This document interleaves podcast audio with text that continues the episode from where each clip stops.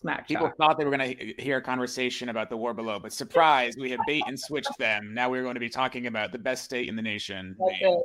Exactly. Absolutely. Well, we really are super excited to have you on here. The whole team was like really happy when you agreed to come on. And I know we've got a bunch of folks joining us today who are equally excited. So with that, I, I probably don't have to intro you to all of our all of our guests that are joining us, but Ernest is a senior correspondent for Reuters, covering the green energy transition and the minerals that undergird it. He previously covered the U.S. shale oil revolution, politics, and the environment, and held roles at the Associated Press and the Bangor Daily News. A native of Maine, as everyone's heard us chit chatting about, he is a graduate of the University of Maine and Columbia Journalism School. So, welcome again. Um, really Great to be with you. here. Awesome. All right. So, for those of you who haven't read the book yet or haven't started, I'm just going to hold it up. And I will say, like, I, I took out all my post it notes, but I don't know that I've underlined any book so much since college. First of all, 'cause I kept saying, like, I've got to put this on LinkedIn. Um, but can you give folks who maybe haven't read it yet uh, a little bit about what drew you to the topic? What what compelled you to write this? Sure. So the the book is The War Below: Lithium, Copper, and the Global Battle to Power Our Lives, and it builds off of my day job, which is at Reuters, where I've been covering the critical mineral space for the past six years. And I primarily focused on North America, but uh, other projects across the world. And the more that I reported on different proposed projects across the continent and elsewhere, I interacted with a lot of folks that were either before or against these mines. And these are projects that would supply the metals that are the building blocks for lithium ion batteries and for a whole host of other electronics. And I started to see folks either say, you know, yes, we would love to have this mine here, or no, we don't want this mine here for various reasons, whether that's for indigenous rights reasons or conservation reasons or biodiversity reasons. And when you have the opposition to a lot of these projects and the regulatory, um, I would say, freezing and out of Washington, D.C., what I started that question was okay, where are the building blocks going to come from for this green energy transition? If we think climate change is a serious issue, how are we going to get the materials that are needed to build solar panels and wind turbines and electric vehicles? And even more importantly, you know, every single gadget and gizmo that we use in our everyday lives now is made with critical minerals. I mean, the way we're all talking right now is through cameras and copper wiring that are powered by all these critical minerals.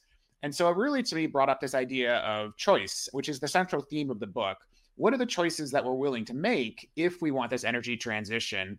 If we think climate change is a serious topic that needs to be addressed with carbon mitigating devices, and if we want to have the devices that we use every day, like cell phones and laptops and other things powered by lithium ion batteries, these items don't just grow on trees. And so the book really is an exploration of the people that live on the front lines of this, this tension point here. Um, it's not a book for geologists or investors, it's a book for everyday people because it's a topic that I firmly feel really affects us all. And so that's the core thrust of the book. I would say though, as a geologist and a mining person, like I do think, and, and, probably there are a lot of folks on right now who are in the industry, you absolutely need to read it because Ernest, you you tell the stories so well, right? Of not just the projects and the politics and the dynamics, but the people, which yeah. folks are probably sick of hearing me harp on. We just don't do in our industry. Like there are real people that discover these things and come up with these crazy plans to develop them and figure out how to use this stuff um, in order to change the world essentially and like you've got to read these stories to really understand how connected it is to everyday life. And it's really well written too. Like it's it's a great thank read. you. Thank you. Uh, it was really important for me emily to to focus on the people that are on all sides of this debate. And mm-hmm. there's not just one side or another side. There's often multiple facets to the same issue here. And so it was important for me to really dive into that and humanize folks here that might be for a project or against a project or might be for a project for reasons that we might not even think of. And I really wanted to bring that to the audience because I think for too long we've been so used to sort of othering people that might be on the other side of an issue. And I was fortunate in the reporting for this book to be able to spend a lot of time with a lot of the key players here and help to uh, really tell their stories and I and what I thought was the best unique way possible here. That that that was important for me. You know, I used to cover the oil and gas industry in my day job before I wrote about critical minerals, and I spent a lot of time actually amongst roughnecks and other people in the oil industry. I actually spent more than two years living in North Dakota amongst the oil wells there, and I, I really got to meet a lot of people um, that were on all sides of the oil debate. But there, you know, it's it's sort of very stereotypical when you're chronicling oil to find people that are either like really pro oil or really anti oil. Very few people fall into what I would say um, yeah, a, a murky middle. What was interesting to me here with the critical minerals debate that I wanted to explore in the war below is that 98, 99% of people you talk to would say, yes, we need critical minerals. Like, yes, we need them for these electronic devices as well as to fight climate change. But we just kind of don't want this mine in our backyard, or we just don't want this here. So, can't you get it someplace else? So, rather than oil or gas, where I had a lot of people say, do we need more oil or gas? Most people I talk to for the book and in my day job say, yes, we need more lithium, we need more copper. And so the tension is around where do we get it? So that for me shifted the dynamic of the conversation. And it was it made it even more important to focus on the people here that are on the front lines of this choice. So by reading the book, you get to meet people that have uh, very earnest reasons for wanting to build, say, a lithium mine in Nevada. And that tension point comes up against a conservation group that says, no, this is not the space for it. And so, as the reader, you get to really walk through both individuals' journeys and discover the complexities of the situation and make for a determination for yourself. I don't really come to any conclusions in the book other than it's important to really be grappling with these choices, which which I would argue is actually a very strong conclusion here is that we need to be thinking through the complexities of this situation. Otherwise, we're going to be making the same mistakes that we made 100 150 years ago when the petroleum based economy took off. Uh, and so that's one of the main reasons why it was important for me to really tell the stories of the people here because the people are the central characters here. Mm-hmm. Yeah, I think even especially with what m- some folks might think are really complicated, you know, like rare earths and things like that, that a lot of people might not be aware of. Um, maybe more so now, right? Because there's just been a lot more kind of normal media coverage. Um, but it is complicated and it's very, very different from oil and gas. I think most folks uh, are surprised at how different the industries are. Everything from you know the geology you work with to discovery and the way the business in, is set up and financing. So just wondering, like, what what takeaways did you see on that in terms of how different the two sectors are since you spent so much time in both? Sure, I think um, processing is one of the main areas that I see differences there. With crude oil, you know, you put into a refinery, and I think most people would sort of have a rough understanding that you get jet fuel or kerosene or gasoline out the other end. And with critical minerals, the processing can be very different depending on the critical mineral. So the way you process copper is vastly different than the way you process lithium. And the way that you process rare earths is vastly different than both of those. And those are just three of the many critical minerals that are used to make multiple electronic devices that are out there. And so you just begin to understand the complexity of the supply chain and the sheer need for huge infrastructure increase, which is why you've got efforts by governments in Washington and Brussels and elsewhere to help fund the development of a lot of these um, not only mining operations, but what they're called midstream or refining operations as well. I mean, Emily, right now the United States, for instance, only has three copper smelters, and and a smelter is sort of you know it's, it's a rough analogy, but basically what an oil refinery is. It sort of helps take sort of raw copper and, and use it into a form that can be uh, you know used in our everyday lives. There's only three of those, and that's a huge um, strategic disadvantage, I, I, would argue, for the country right now. But if people don't want a mine in their backyard, they're probably not going to want a copper smelter either, and that's just for copper. Um, yeah. You know, the way you process lithium can be different depending on how you take it out of the ground, and there's at least two common ways right now to take it out of the ground. Um. The U.S. doesn't have any nickel processing equipment right now. There's some in Canada, just north of the border, but it it does not have any here within the borders right now. There's no a major cobalt mine, and only one operating nickel mine in the entire yes. Yeah, right? exactly. Yeah. Um, and, and, and so uh, the, the this is the current reality, and this is the current situation right now. Mm-hmm. And so the the book goes at the book explores several projects uh, in the U.S. Southwest, in the in the Midwest, and elsewhere, and helps people sort of explore through the stories of these specific people the the complexities of these supply chains right now, including the refining aspect of it, because this is another thing that we have to be thinking through too. Yeah, and I think that's you hit it on the nail on the head. Like if folks don't want to mine in their backyard, they're really not going to want a smelter. And I, I, I tried to make this point a few weeks ago. The Department of Energy had a, a critical minerals workshop out in Denver, and this big focus with DOE money on trying to like create processing capacity in the U.S. And it's like if you think it's hard to get a mine permitted and approved in the local community, you know this is going to be a huge, huge challenge, right? Even with big government support. Um, and yes. I think it's good to to also just tag in on that from a political or geopolitical perspective. Um, the USGS released their 2023 mineral commodities summaries. Big shout out to USGS. We, we love them and their prospector users. Um, but uh, the US is 100% net import reliant for 12 of the 50 individually listed critical minerals and was more than 50% net import reliant for an additional 31 of those commodities. Uh, and, and again, folks who are already in the industry might be familiar with this issue, but in your view and what you talk about in the book, what are some of the key geopolitical risks if nations like the US remain so reliant on foreign critical mineral supply? Well, we have a great example in the book of China using its control of a key critical mineral as a potential economic weapon, and that's rare earths. And um, the name is sort of a misnomer. They're not actually that rare. What they are is a grouping of 17 uh, minor metals that are used widely across the global economy. What's actually rare is to find them in large deposits. There is one in California, there's a huge one in China, um, and there's some elsewhere in the world as well, parts of India, parts of the African continent, etc.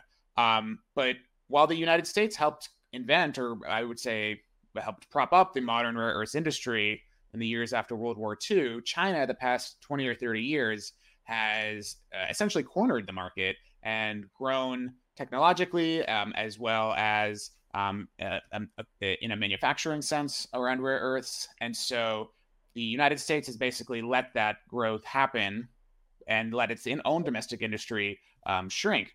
And in 2010, um, the world sort of got a huge wake up call, I argue in the book, to China using this prowess uh, for its benefit. I mean, it got into a diplomatic dispute with Japan uh, involving a, a, Chinese fisherman and a Japanese Coast Guard vessel. And the net result was that China blocked the exports of rare earths for a few months. And you can imagine a huge manufacturing economy like Japan. That signal definitely was noticed strongly in Tokyo. It also was noticed strongly in Washington because if you can cut off rare earths exports, and use that as an economic weapon, what are the ripple effects that that could have across an economy? You know, rare earths commonly are used to make magnets that turn power into motion. So they're used in electric vehicles because an electric vehicle doesn't have an internal combustion engine, obviously. And so it takes the power from the battery and it transfers that into motion that turns your car's tire. And in a cell phone, the thing that makes your cell phone vibrate is a rare earth magnet. Mm-hmm. And so when it vibrates, that that's that. And those are two sort of common consumer examples. On a more uh, defense level, they're used in fighter jets. They're used in laser guided missiles. They're used in night vision goggles. They're used in many, many other pieces of weaponry. And so you can see why, from a strategic and a geopolitical perspective, whoever controls rare earths really controls a huge part of the global economy. And so being able to use those minerals as an economic weapon I do argue in the book, has given China a huge strategic advantage. Uh, Emily, we saw also last fall that um, the Chinese government blocked exports of other minor metals, germanium and gallium, and started hinting it could do so for graphite. It also right. blocked the export of certain rare earths technology. So already we're starting to see China make moves around this critical mineral space. And right now, as you sit here today, the US has this rare earths mine in California, but that mine right now is, is struggling to actually resume rare earth processing. It did at one point in the past, but it hasn't for a long time. And so that mine sends a lot of its what's called concentrate, not to get too wonky here, but lightly processed rare earths to China right now for processing. Um, and so that's a huge strategic flaw in the country's attempt to be energy independent, or at least strive for energy independence. And the book goes through the history of this mine in California, known as the Mountain Pass Mine, all the way from its discovery up into its current ownership today, and explores and explains to the reader why she or he should care really. And, and and I argue in the book that this is extremely important because of all the electronics that we use, many of them contain rare earths. Yeah, and it all happened because the we got a, a U.S. company got outbid by 50k, right? Fifty thousand dollars. That was it, right? Fifty thousand dollars, and at our only operating rare earth mine. Not, I mean, the the total bid wasn't just for 50k, but only 50. Right, right. The difference, correct. Yeah, yeah. I uh, for for me, I remember when all of this happened in in 2009, 2010, because that was when I was working in Afghanistan running the mining exploration program over there. And it's part of why we did a bunch of work on a rare earth carbonatite in southern Helmand. Okay. Um, was because this was was really starting to become of of importance. You know, folks were already paying attention to it really at that time, but the idea being to start to identify assets in kind of partner countries or you know um, yeah so it was a big big deal. Lots of generals at the pentagon being like okay is lithium a rare earth? What are we looking for? Yeah um, so it's only gotten Not technically, but you know. yeah exactly exactly. Oh they still still do that. Um but yeah and i thought just a little shout out i know one of the first first uh, quotes that I, I recognized in the book was from uh, mark or wade senti i forget which one uh, from advanced Yes. Magnet labs one of my my favorite uh, rare earth magnet producers down here in florida. So yeah well shout Yep. out to the work that they do. Well really cool. And i think um you know a lot of folks are are probably understanding even that outside of rare earths just with the electric vehicle market folks might be paying attention to what's going on with nickel in particular. Yes. we brought nickel up earlier and i think um even folks that aren't in mining are starting to understand that China has such a dominance in the supply that they can continue to dominate by flooding the market, essentially, right? In order to lower the commodity price, at which point they can buy up the mines or, or buy up um, the product on the market at a much, much lower price and basically essentially put a lot of companies out of business or keep them really controlled. Uh, Yes. so beyond rare earths and kind of those those fancy things. We're seeing it right now, especially in cobalt. You know, roughly a year ago, there was a cobalt project in Idaho here in the United States that was mm. under development, and Yeah. the cobalt market was oversupplied. The price is decreasing. Despite all that, a Chinese company that operating in the Congo, DRC, which has massive cobalt supplies, as, as you know, Emily, decided to increase production, clearly with an economic bent in mind, that further flooded the market, further depressed the price. And so the mm-hmm. company developing that Idaho cobalt project essentially froze development. Right. And this would be a, a nice chunk of supply for the domestic United States. And cobalt is key for some electric vehicle batteries as well as other uses across the economy. But now that project is in stasis and is not moving forward, partly because of just economics, not even an economic weapon being used Right. um, in terms of withholding supply, but an economic weapon being used in terms of affecting the price on the global market. Um, Right. And so these are things that affect supply and demand as well. That I argue in the book that people should be thinking through more as well. Yeah, and I think um, one one thing that we pay attention to a lot here at Prospector is, you know, one way that that countries, not just to be specific to the U.S., but since since there's kind of a U.S. focus on this, can combat this is to support exploration, right? Support early stage projects so that you have a variety of projects out there, so that the best projects get funded right? If you only if if you never put money into that kind of essentially like the startup space of the mining industry right? If you don't put money into into those early stage startups you're not going to have unicorns hitting Right. hitting right? So you've got to create that pipeline and our data on prospector shows that currently um, 36% of all projects in the us are still in the grassroots or very early stage uh, and you know the book talks about the contentious nature of new projects and concerns that folks have. I wonder if you could talk to us a little bit about your experience research researching the different perspectives around some of them and what are the challenges that folks really articulated to you beyond just like i don't want an open pit in my backyard. Like what did you hear from folks? I think it depends on where in the United States a proposed project is. And I mm. should say to your audience here that I primarily focused on projects in the United States because it was important for me to have readers in the US, especially, grapple with this idea of choice I think too often US audiences are just expecting to show up to a store and, and get a product without sort of fully thinking through where that product came from. The book does look at projects elsewhere in the world though, but most of them are in the United States. And I would say, Emily, I put it I would put it in my answer into two buckets for you. Um, projects that are on US federal government land have a vastly different experience than projects that are not. And most of the projects in the United States right now are on US federal land just because most Western land in the US happens to be controlled in some fashion by the US federal government and also happens to have large mineral deposits. Um, right. And so I look at the main mine that I, the main proposed mine that I look at for the, I would call it the spine of the narrative is the Rhyolite Ridge Lithium Project in Nevada, which is about 200 miles north of Las Vegas. And this is a massive deposit of lithium commingled with boron. So you've got two potential revenue streams there, which makes banks and other financiers pretty happy for obvious reasons. Yeah. Um, but that giant deposit also is the home to a rare flower found nowhere else on the planet. And so you can just imagine sort of the conversation. Right? I mean, it's it's rare because that flower specifically grows. Correct. You have the deposit, and you've got sort of the flower that that lives on the land right above it, and nowhere else on the planet. And yeah. so that sparked conversations right away with the U.S. Fish and Wildlife Service.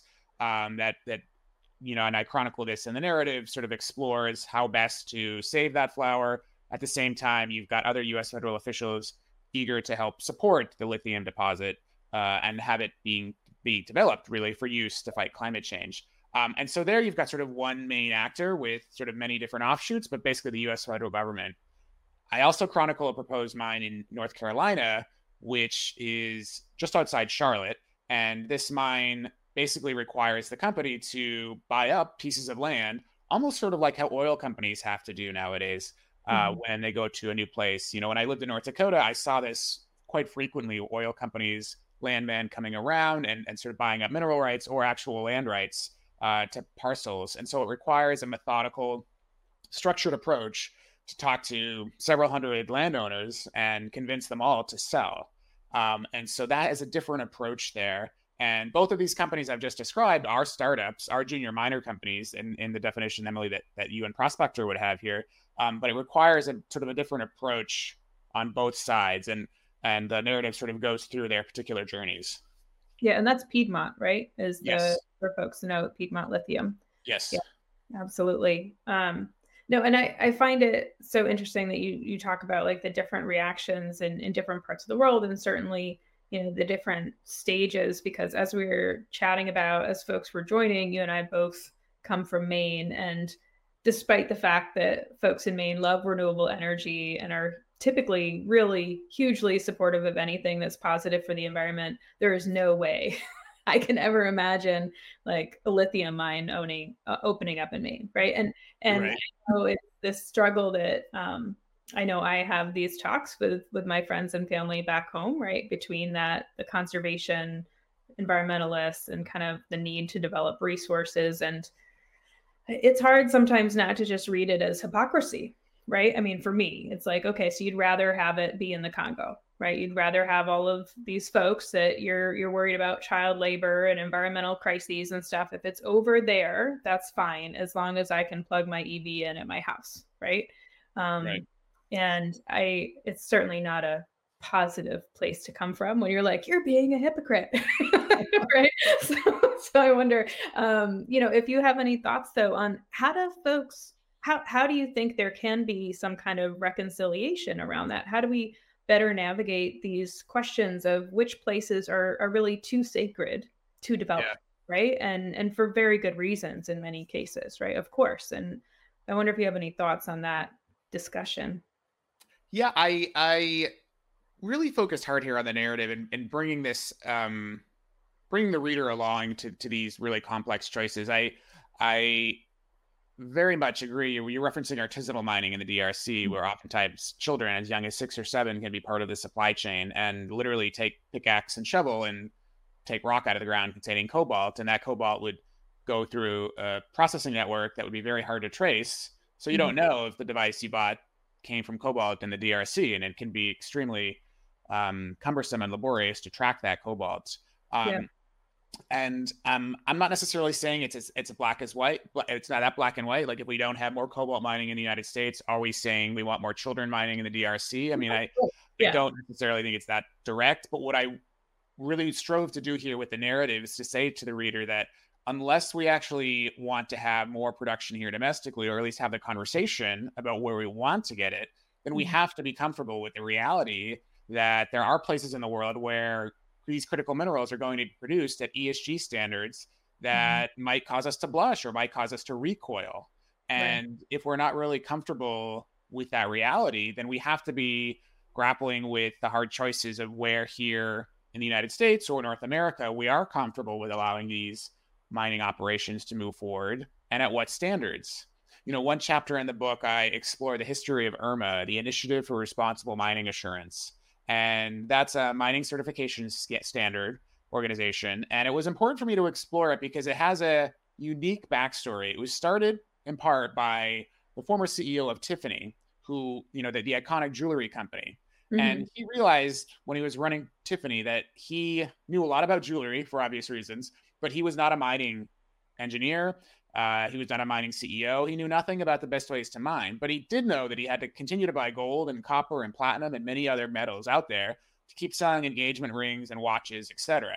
And so he got together with some NGOs and they basically said, how can we create an organization that sets the standards for the best ways to mine?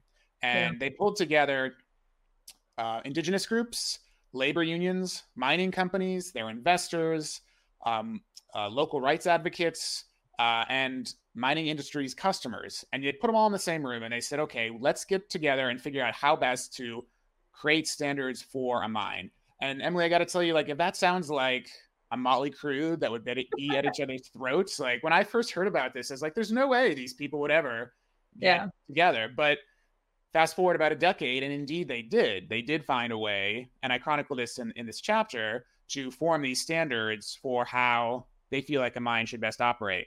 And this has got attention from Microsoft, from Ford, from BMW, from other manufacturers across the globe that are saying increasingly they'll only buy metals from IRMA audited mines.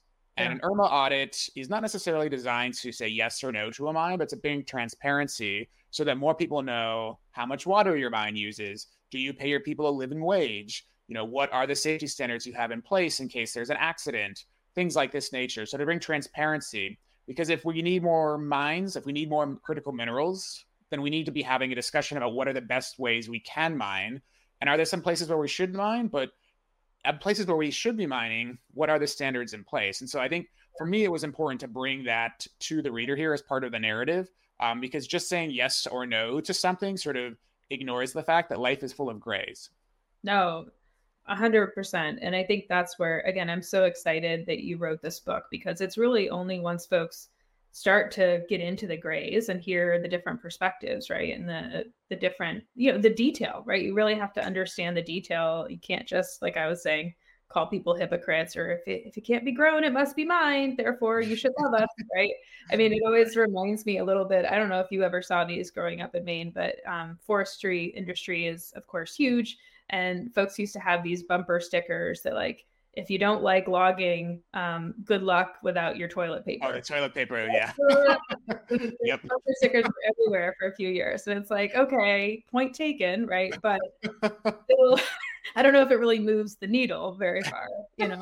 Um, there are some people who would use leaves. So. Right, exactly. You know, yeah. so, um, people will get very ingenious. And a yeah. shout out, uh, we just did actually have Amy um, from IRMA on our oh, podcast. Oh, so just uh, dropped the link in that in the chat if anyone wants to go listen to that. Huge, huge fan of what they've done and agree. My my thing with IRMA in particular is there's all this chatter in the industry about we need more different standards, and it's like no, there is one where they've already like gotten everyone around the table and like created this great construct. Like, let's just get behind it, you know, and like use that yeah. as a as a mechanism. And what what was key for me there with IRMA, to your point, Emily, there are a lot of standards out there right now. Um, what was so key for me about telling their story is that we've got a lot of manufacturers that are mm-hmm. saying IRMA is the one for us. So people that are actually building the products that you and I buy are increasingly yeah. saying that we want IRMA certified metals to build our products. Yeah. And I think we're going to get to a point, my, my theory is that we'll get to a point where increasingly a consumer, if you buy an electric vehicle, is going to want to know what is the total greenhouse gas emissions to produce and ship this vehicle to the showroom floor. Because what's the metric you look at right now for an internal combustion engine? It's miles per gallon. Mm-hmm. Um, I think customers are going to increasingly know, hey, like I'm not emitting greenhouse gas emissions by buying this EV, but did the lithium come from northern Chile uh, out of a big up, you know, evaporation pond facility there? Did it get shipped to the Pacific coast? Did it get shipped across the Pacific Ocean to get processed in China, then put into a cathode, then put into a battery pack, then get right. shipped back across the Pacific Ocean to an EV plant in say Nevada before mm-hmm. it was mm-hmm. shipped to say you in Florida, Emily, or yeah. our families in Maine?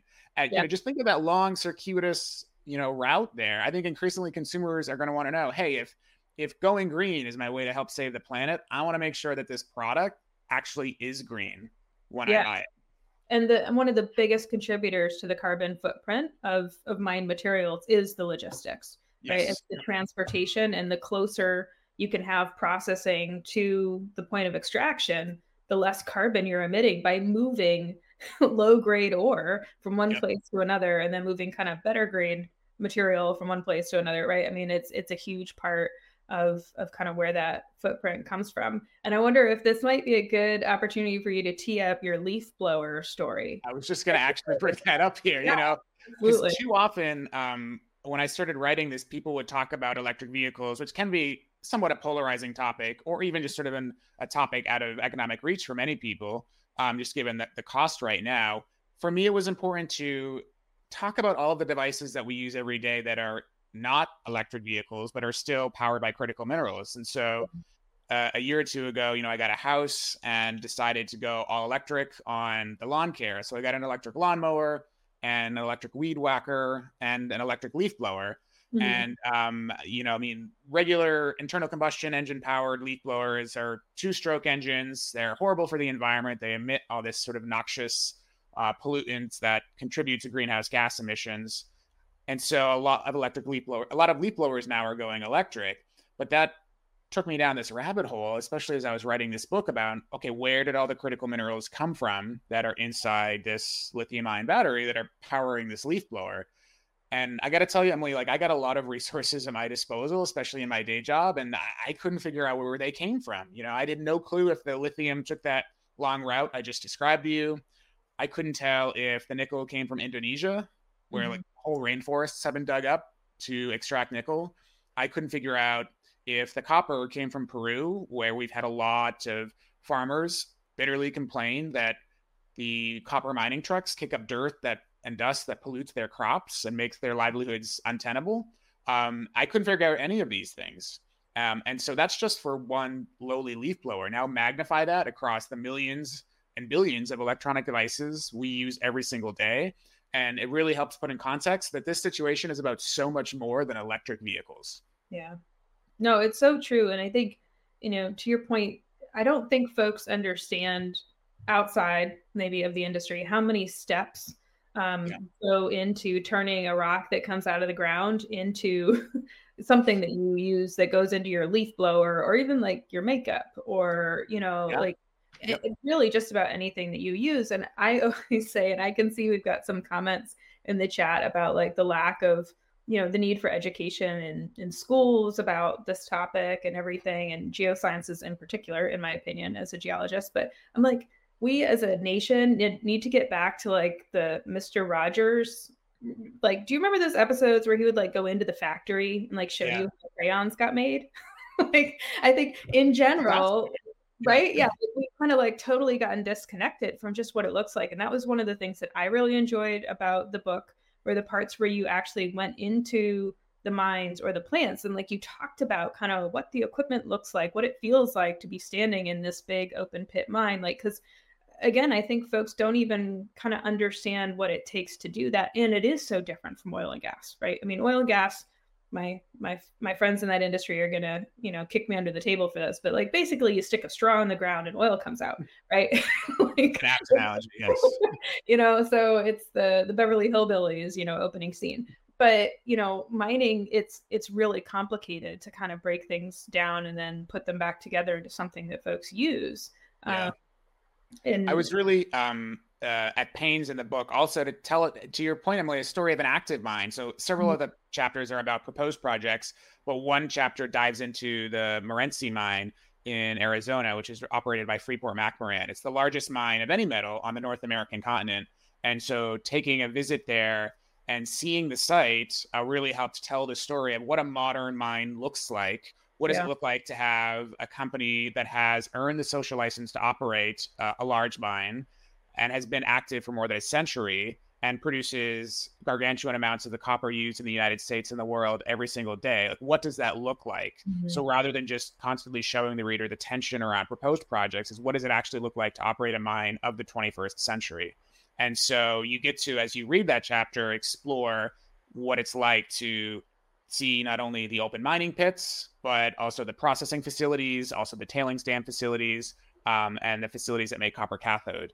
Um, and so it was important for me to show that to the reader so that she or he really gets a sense of, as you say, the many, many moving parts that go into getting the copper wiring that goes into your iPhone charger.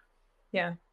Yeah. It's, uh, and I don't know, you know, if any of the folks listening haven't been able to go to a mine, I really encourage you to to look for a mine tour near you or a mining museum. And Jess Scanlon um, on the Prospector team is a huge proponent of those because, again, I think until you see it, it's just really hard to understand what it looks like and what it feels like on both sides, where you can also better understand the concerns that people have right just when you when you do see dust or hear the noise and all of that stuff right it's again we're always more um, open to discussion when we see the reality of something Right. And you realize there's human beings on all sides of this issue, right? It's it's you know, it's it's it's not just sort of sort of nameless, faceless thing. You know, there are human beings on all sides of these issues.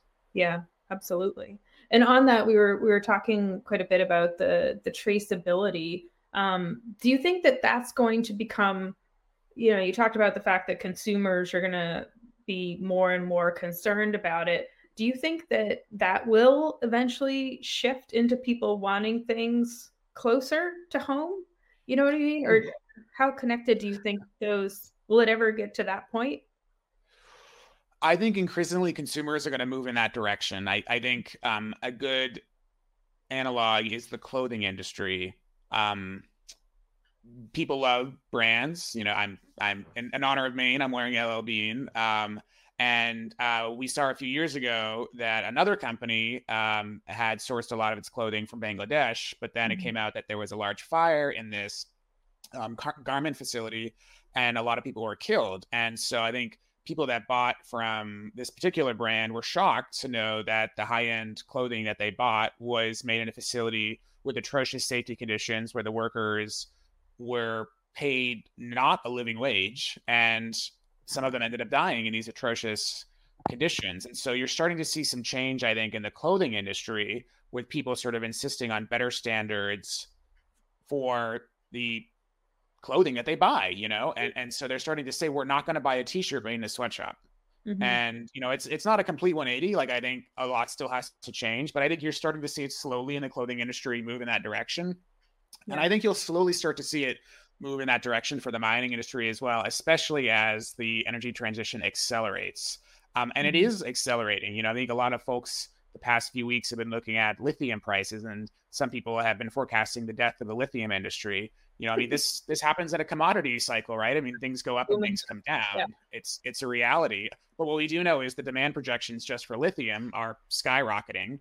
Yeah. Even just this year, let alone the next 10 or 15 years. And that's just lithium and and so i think increasingly consumers are going to want to know that they're buying a product that is ethically sourced. And things like irma and other certification schemas i think will help get them there. Um, and i think people are also going to have to think through what are the prices we're willing to pay? You know are we willing to pay more for metals produced at esg standards that we might consider important to us? Or are we yeah. comfortable buying sort of quote unquote cheap metals not really caring about where they come from. These are part of sort of the tough choices that I really hope the book sparks because I think we're not having these discussions right now. Yeah. And I, I argue that we should be. Yeah, I equate it to like the farmer's market effect, right? Sure. Like, yep. At what point, you know, do you want your your local nickel mine down the? You want to be buying direct from the nickel mine down the, you know, because you know the the miners that work there, right? Uh, you know, I was there pesticide used exactly? exactly. You know? yeah, like I've way overpaid for so much honey and fruit and vegetables because it's like, oh, you know, you're at the farmer's market, drink exactly. too much iced coffee, right? I'm um, with you. Yeah. well, and I know this is a bit of a to kind of go from like that super local focus and zoom out a little bit. One thing I forgot to mention earlier was I loved like the title of the book, you know, The War Below. And and there's a lot throughout the chapters about China in particular, but not just China, but like the geopolitical aspect of this. And, you know, do you think that we really are like in a war or a battle, you know, to with other countries? Or how would you frame that in terms of this like, you know, competition for these resources? Yeah, sure. I, I think there's conflict or tension across various parties throughout the book. So you've got certainly the folks that are supporting mining projects or folks that are against them, and that's baked into every chapter. You have the geopolitical conflict here. You mm-hmm. have the conflict in Washington, D.C. and in Brussels among regulators.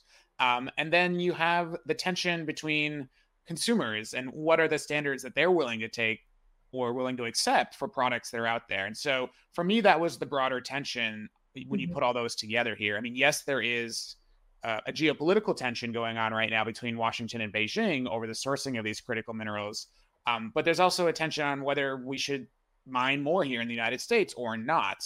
Um, and yeah. so for me, that was that was the central idea here, the central tension that I'm really tapping into. Um, and the title, obviously, you know, refers to mineral assets being under the ground, um, mm-hmm. hence the below portion there. Um, but but that's that's the broader tension um, that is happening right now. And and I argue in the book that if we're not going to have these discussions, then we have to be comfortable, in some sense, losing the war, right? Um, and and letting places that we'll never visit or never see um, produce the building blocks for our everyday lives. It's standards that we might not accept, mm-hmm. and if we're not going to have the debate about that conflict, about that war, then we have to be okay with that. And so for me, that's another one of the tension points here as well. Um, and I think by humanizing this, it helps make it helps make the topic very accessible for the average reader here. And that really was my target audience here, the everyday person on the street, because I really feel that this is a topic that really affects us all. And we can't just put our heads in the sand anymore. Otherwise, we're going to lose this war. Yeah, no, I, I, can't agree. Can't agree more. Um, and I think on that, it's it's about well, we've already gone for 45 minutes, so I'll I'll switch over to some of the questions that folks have been sending in, and and please, if you've got questions or comments, shoot those in, and, and we can chat about them. Um, you know, one point that Ken made uh, that I'd love to get your thoughts on is like sure. who out there can or would speak positively about the industry. If we do it ourselves, it just sounds like we're being like, you know, big tobacco, as he points out. Um, you know, but like for someone like yourself who's kind of spent an extended time immersed in the industry, but you're not really from the industry, like who do you think should be championing this? Or how do we do a better job of enlisting allies maybe in order to be champions for for the industry and the right way to do it? I guess sort of two thoughts to that, Emily. Um, um, I, I always at pains here to, as best I can, as best I knew how, to write a book that uh, was fair to all sides. That really, you know, shot down the middle. That that said, mm-hmm. you know, these are complex areas, and the best way that I know how to bring them to the audience um, is to be as fair and balanced as I as I can strive to be here. And so I was really um, proud of the way that the book came out and really proud of the way that it's being received by yourselves and others, um, including in the conservation and environmental communities. So, so that was mm-hmm. really, really important to me to not say this person's a villain and this person's a hero, but to really sort of paint the, the landscape here and to say you as the reader decide for yourself um, where you fall on these complex issues. That was the best way I knew how, because to Ken's point, I mean, these are wildly complex issues that I think too often people have vilified one side or the other, or a third or fourth side, without sort of fully thinking through the complexity, the complexities um, that that really are baked into all sides of this issue. So, so that was a core focus of mine, if you forgive the pun, uh, here in the book. Um, um, w- what I would say though is is that I think increasingly there are realizations by the average consumer that um, we're going to need more metals, and so they they want to know more. There's a hunger for more information about how these metals are produced, and there's not that much information out there available, say on the World Wide Web or else where to actually learn more. Um, if you're just sort of an average, let's just say, I don't know, you're somebody in their 20s who is just sort of very curious about where copper comes from. Um, yeah. and and so um, I think more information out there would help people understand a bit more about where the building blocks come from for stuff they use every single day. Um, mm-hmm. And I really strove to do that here with the book, but I definitely saw a lot of people express sort of confusion or scratching their heads around okay well where exactly does nickel come from? Or who produces a lot of the rare earths out there? What is a rare earth? You know um, or even we were joking earlier that people think lithium is a rare earth. I mean it's it's not but you know we yeah. know what they mean when they say rare earths. Um, so i think sort of a broader understanding of the complexities of the supply chain uh, does help. Um, and eh, you know i mean there have been like any industry mistakes and the book does explore mistakes that the mining industry has made. I mean, there's no way around that.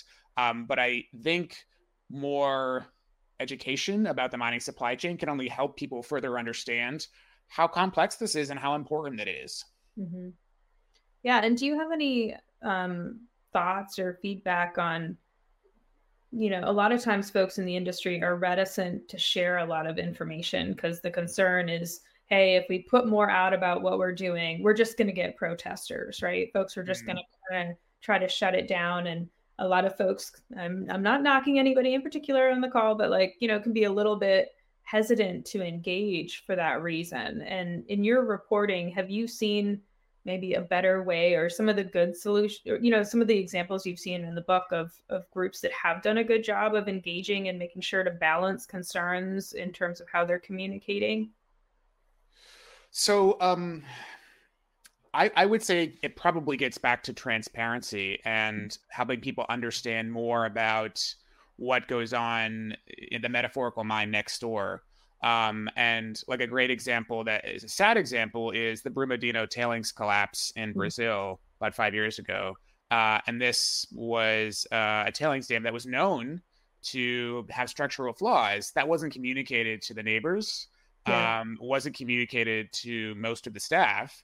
And what you had was this giant tailings dam collapse. And this was not at a upstart junior miner. This was right. at an established international mining company that's been around for a very long time that has a very large balance sheet. And so that unfortunately reinforced the stereotype that the mining industry is insular, that it does nothing to actually communicate, and that it, in this specific instance, did not communicate life potentially life saving information to mm-hmm. its core constituencies. Now, I'll grant you that's one example uh, among many, many large mining companies that are out there. But, you know, I mean, I think sharing more information with not only physical neighbors, but communities, um, whether that's people physically nearby or investors or other stakeholders, can only further help to spread not only critical information but just goodwill out there. Um, and so uh, you know, as i talk to local communities time and time again i mean this request for information was um, a, a, core part of what they brought to me. Yeah and i think it's when when i chat with folks you know over a bourbon it's like you know we can't expect people to just magically give us a better reputation if we haven't done the hard work of actually doing better like it sounds really simple, but like if we want people to view us differently, we have to act differently. Which means, you know, it's you've got to kind of break outside the box of the normal, whatever the current, you know, kind of structure and policy is. And and there's no way around the fact that, you know, I mean, I'm preaching literally to the choir here, but mining is a physically intense, dangerous industry. Um, and, and there's just no way around that fact. Yeah, well, we've got a question or a comment from from Mitchell. The elusive prize was mentioned in your book, referencing Energy X in particular. DLE has been seen as a game changer and an important aspect of lessening lithium costs and speeding up the process. How do you see this playing out within North America, where brine grades are marginal compared to what we see in South America? Great question, Mitchell. Yeah, uh, great question, Mitchell. Um, I have a, a, a an up to date answer for you. Uh, last week I was in Little Rock, Arkansas, uh, for an Arkansas Lithium Summit.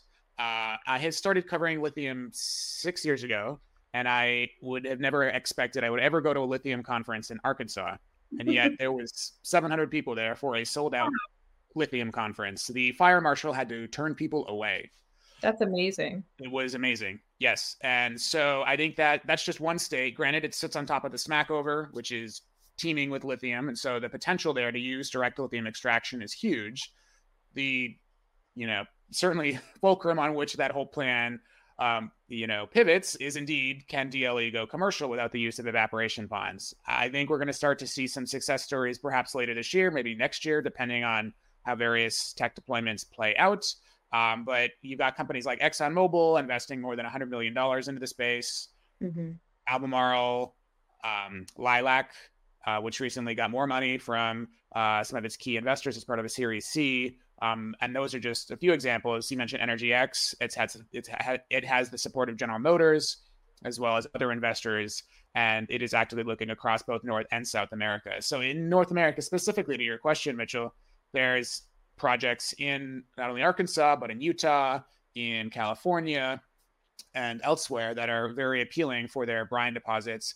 And then I think you get into the question of produced water, which is really interesting to explore. Could the oil and gas industry use the water streams that come mm-hmm. up with oil now, and instead of paying to dispose of that, which is a basically a cost center right now, could they turn that into a profit center if they can filter lithium from that?